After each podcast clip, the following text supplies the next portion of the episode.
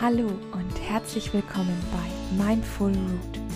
Mein Name ist Hanna Flessner und ich möchte dich mit meinem Podcast begleiten, mehr Achtsamkeit in deinem Leben zu verwurzeln.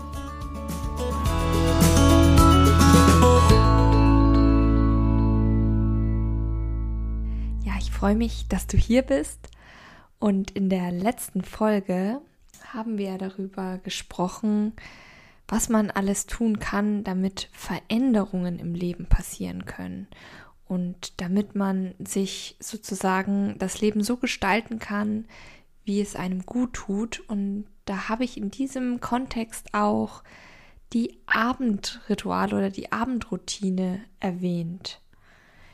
Und genau in dieser Podcast-Folge möchte ich mit dir über Rituale sprechen. Aber eben nicht irgendwelche, sondern ganz speziell über Abendrituale und wie sie dir dabei helfen können, besser und entspannter einzuschlafen. Denn seien wir doch mal ehrlich, es gibt nichts Schlimmeres, als im Bett zu liegen und nicht einschlafen zu können. Also bei mir ist das so, wenn ich dann im Bett liege, dann drehe ich mich nach rechts und nach links und in die Mitte und mache die Augen wieder auf starr in die Dunkelheit oh, und merke schon wieder diese Anspannung. Und dieser innerliche Druck baut sich auf. Und ich merke genau, oh, Hannah, du solltest doch jetzt eigentlich schlafen. Das kann doch wohl nicht so schwer sein, oder? Jetzt mach schon. Naja, und dann wird es nicht wirklich besser. Also, äh, ja, die Gedanken fangen an zu kreisen. Das Gedankenkarussell lässt mich dann auch nicht mehr los und eigentlich könnte ich ebenso gut wieder aufstehen. Und ja, damit das nicht so oft passiert, hat mir ein Abendritual sehr, sehr geholfen. Und mittlerweile muss ich sagen, ähm, habe ich das kaum noch. Also ich kann es an fünf Fingern abzählen und dann weiß ich auch genau, dass der Tag einfach furchtbar stressig war oder so viel passiert ist, dass ich das erstmal verarbeiten muss. Und dann kann ich das mittlerweile auch ganz gut akzeptieren, dass es so ein paar Mal im Jahr vorkommt, dass ich nicht so gut schlafen kann. So, aber zurück zum Ritual. Warum ist das denn so wichtig eigentlich? Naja, weil guter Schlaf unglaublich wichtig ist.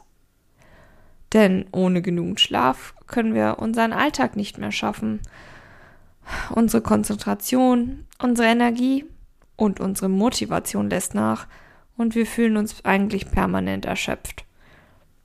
Doch nicht nur das. Menschen, die unter dauerhaftem Schlafmangel leiden, werden auch zunehmend gereizter und launischer. Das gilt natürlich nicht für alle. Ich, äh, ja, werde dann eher wie so eine Art Zombie und mein Kaffeekonsum steigt erheblich. Und nichts gut gegen guten Kaffee, aber ich genieße lieber ein, zwei gute Tassen, als mir panisch die ganze Zeit irgendwie fünf Espressi in die Binsen zu kippen. Doch nicht nur unsere Laune leidet darunter, sondern dazu kommen auch noch körperliche Reaktionen, weil der Körper lässt uns ganz genau spüren, dass es ihm an Energie fehlt. Wir bekommen Muskelverspannungen, Bluthochdruck oder sogar Herzrhythmusstörungen. Ich habe selber gemerkt, als es mir sehr, sehr schlecht ging und ich so angespannt und überarbeitet war, dass ich eben kaum noch schlafen konnte, maximal so drei, vier Stunden in der Nacht. Nach ein paar Wochen war ich so zerrüttet, ich konnte keinen klaren Gedanken mehr fassen. Und stand irgendwie die ganze Zeit neben mir. Ich habe Gesprächen nicht mehr richtig gefolgt, geschweige denn, dass ich mich daran aktiv beteiligt hätte. Und ich war regelrecht, ja, verzweifelt. Ich war nah am Wasser gebaut und ähm, meine Arbeit fiel mir schwer und die Tage kamen mir so lang wie Kaugummi vor. Und ich entwickelte eine regelrechte Angst vor dem zu Bett gehen. Ich hatte so Angst, dass ich wieder da liegen würde und nicht einschlafen konnte. Und schließlich habe ich mir gedacht, ich muss was unternehmen. Das habe ich auch getan und ich habe nach und nach Dinge in meinem Leben verändert und umgestellt und mein ganz persönliches Abendritual entwickelt. Und nun wollte ich mit dir klären, wie die Achtsamkeit auch dir dabei helfen kann, auf dich und deinen Körper zu hören. Als ersten Punkt ist es ganz, ganz wichtig zu beobachten. In der Achtsamkeit ist das eins der wesentlichen Werkzeuge, dass man komplett unvoreingenommen und nicht wertend einfach Dinge beobachtet. Weil um ja Dinge in seinem Leben zu ändern, muss ich erstmal wissen, wie mein jetziges Leben ist, wie der Status quo ist, in dem ich gerade, in dem ich mich gerade befinde. Und beobachten bedeutet aber auch ganz genau hinzusehen. Du musst dich beobachten, deine bisherigen Gewohnheiten vor dem Schlafengehen oder während des Abends schon. Wie verhältst du dich? Hast du bereits bestehende Rituale? Schaust du Fernsehen zum Beispiel oder liest du ein Buch vor dem Schlafengehen? Machst du Sport oder rufst du vielleicht noch einen Freund oder eine Freundin an? Das musst du alles für dich erstmal registrieren, weil oft ist es so, dass wir uns die meiste Zeit im Alltag im Autopiloten befinden. Das heißt, wir ja, automatisieren unseren Alltag, was ja auch wichtig ist, um alles zu meistern, alle Aufgaben, die vor uns stehen. Und da ist es unglaublich hilfreich, dass wir nicht darüber nachdenken müssen, wie wir unsere Schuhe zubinden sollten. Oder wie wir den Kühlschrank aufmachen oder unsere Zähne putzen. Und das ist der Autopilot. Das heißt, das sind Automatismen, die laufen im Hintergrund unseres Gehirns ab. Und der Rest sozusagen, die restliche Kapazität unseres Gehirns ist dann eben frei, um komplexe Aufgaben zu erledigen, unserer Arbeit nachzugehen, wichtige Gespräche zu führen, konzentriert zu bleiben. Und wie gesagt, so ein Autopilot ist wirklich sehr, sehr praktisch. Aber es ist natürlich auch so, dass dadurch vielleicht auch gewisse Dinge, die wichtig sind, einfach nicht richtig gesehen werden oder einfach nur, ja, wie gesagt, im Hintergrund ablaufen. Und da müssen wir uns durch die Beobachtung so ein bisschen wieder rausziehen und gucken, was ist denn da alles? Weil Rituale sind ja auch etwas, dadurch, dass sie immer wieder gemacht werden, etwas Automatisiertes teilweise schon. Und wenn du schon bereits bestehende Rituale hast, die du aber ändern möchtest, oder gewisse Gewohnheiten, dann solltest du die erstmal ganz genau unter die Lupe nehmen. Wenn du das gemacht hast, ist es natürlich auch ganz wichtig zu gucken, wann gehst du eigentlich ins Bett? Also was ist wirklich deine zu Bett Zeit? Nicht die Zeit, in der du dich fertig machst, noch deine Haare kämmst, Zähne putzt, das Gesicht wäscht, aber auch nicht die Zeit, wenn du im Bett liegst und noch ein paar Seiten liest oder in deinem Smartphone irgendwas nachschaust, sondern der Zeitpunkt, an dem du das Licht ausmachst und dich hinlegst. Dann weißt du genau, okay, dann bin ich sozusagen bereit, es mit dem Schlafen zu versuchen überhaupt. Und das ist dann deine eigentliche zu Bett Zeit, von der wir dann ausgehen. Dann ist es wesentlich, was passiert, wenn du das Licht ausgemacht hast und die Augen geschlossen hast und eigentlich nur noch eins willst, nämlich ins süße Land der Träume einzusteigen. Da solltest du dir die Frage stellen oder beziehungsweise dich beobachten, was sind deine Gedanken und Gefühle beim Schlafengehen? Bei mir ist es so, dass meine Gedanken meistens tatsächlich entweder um die Ereignisse kreisen, die an diesem Tag passiert sind tatsächlich, oder ich bin gedanklich schon längst beim nächsten Tag. Was wollte ich morgen noch mal tun? Ah ja, ich wollte noch einkaufen gehen. Und oh, ich darf nicht vergessen, dass ich die Oma morgen anrufe, denn die hat morgen Geburtstag hm, aber die Projektabgabe, die muss ich vorher auf jeden Fall noch regeln. Und dann habe ich ja noch die Telefonkonferenz um 16.30 Uhr und ja, so geht das dann eine ganze Weile.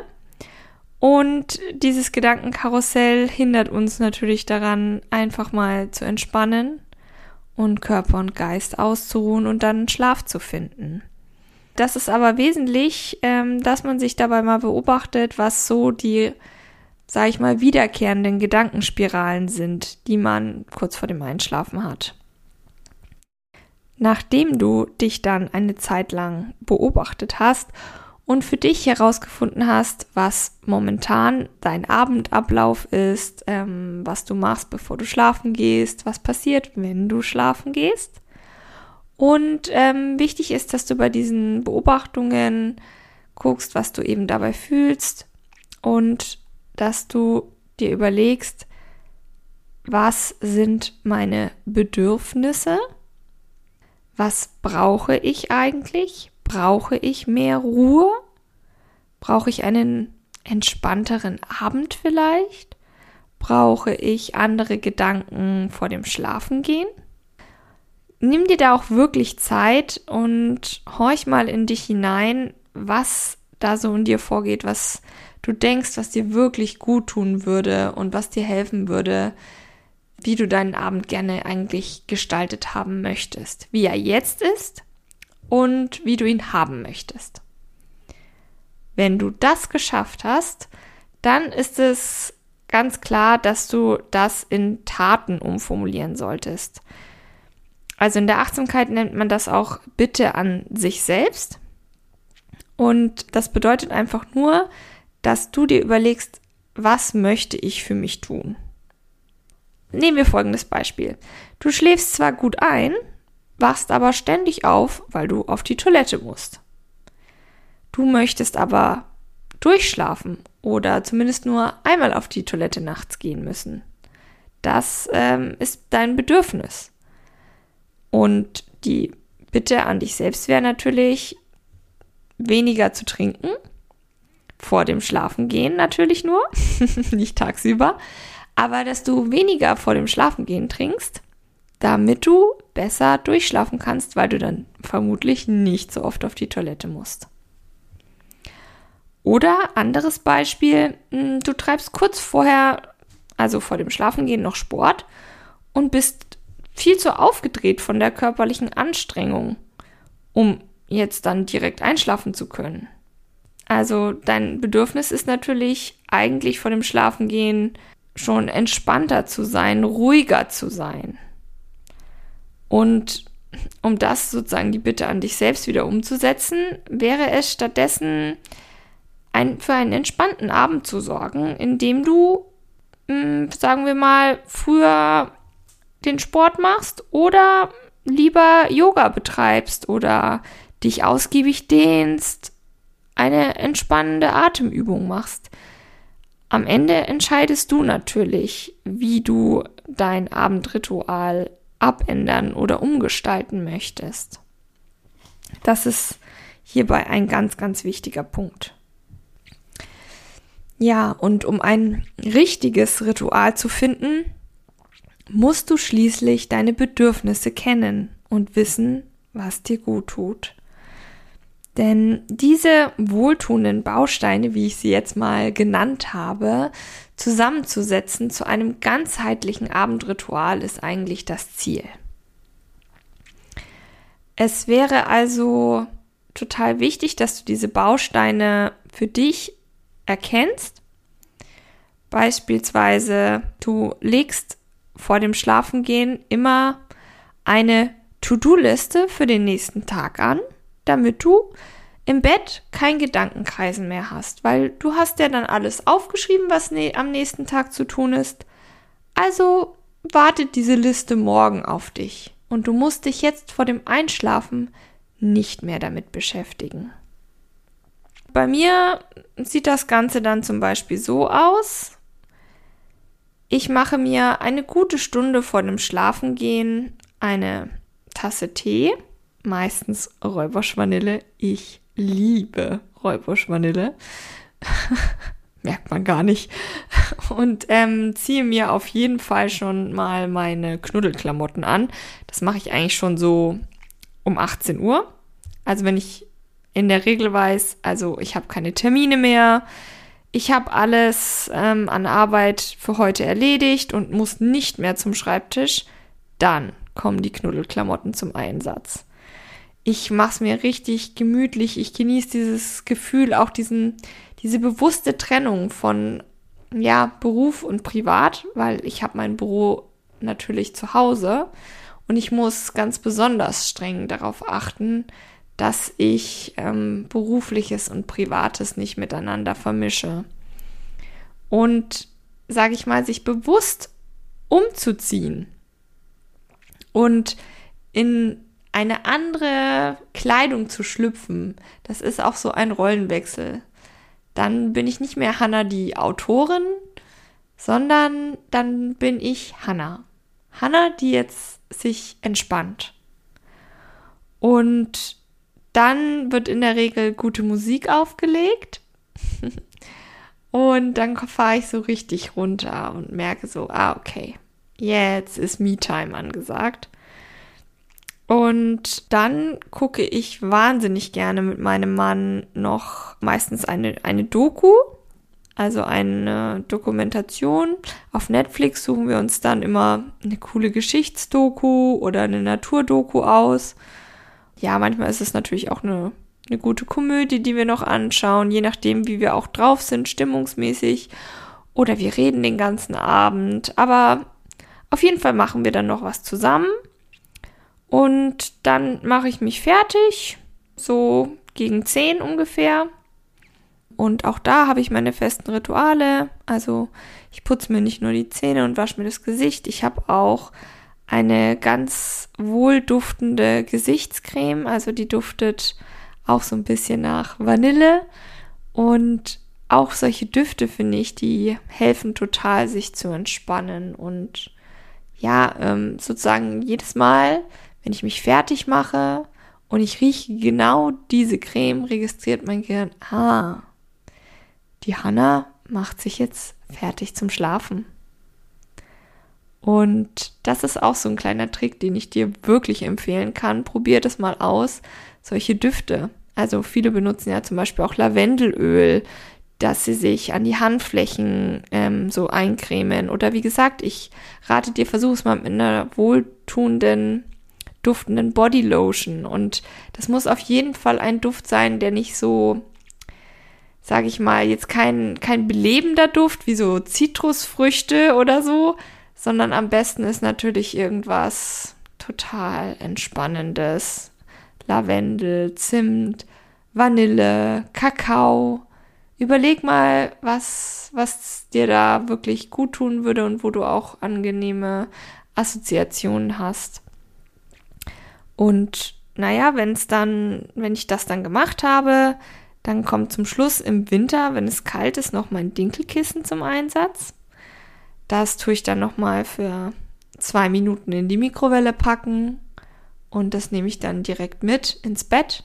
Das tue ich richtig schön ans Fußende und wärme mein Bett dann vor, dass wenn ich meine kalten Füße unter die Decke schiebe, dass es da dann schön warm ist. Und das habe ich auch gemerkt, dass mir das unglaublich hilft, dass wenn ich eine angenehme Körpertemperatur habe und meine Füße schön warm sind, dann schlafe ich einfach besser und schneller ein. Ja, wenn ich das dann geschafft habe, dann mache ich das Licht aus und ich habe genauso eine To-Do-Liste, die ich jeden Tag aktualisiere. Deswegen weiß ich, dass ich mich dann kaum mit dem nächsten Tag beschäftigen werde. Und dann genieße ich erstmal das Hier und Jetzt. Das heißt, ich lasse mich ganz auf diesen Moment ein, indem ich die Augen zumache, indem ich die Wärme meines Bettes spüre, die weiche Bettdecke. Und ich freue mich darauf, dass ich mich jetzt einfach von dem ganzen Tag erholen und entspannen kann. Und dann bin ich in der Regel auch schon eingeschlafen. Und wie gesagt, seit ich genau dieses, diese Abendrituale mache, seitdem habe ich da meinen festen Rhythmus und ich stehe auch immer in der Regel zur gleichen Zeit auf. Natürlich gibt es auch Ausnahmen, sage ich mal, am Wochenende oder wenn man bei Freunden eingeladen ist.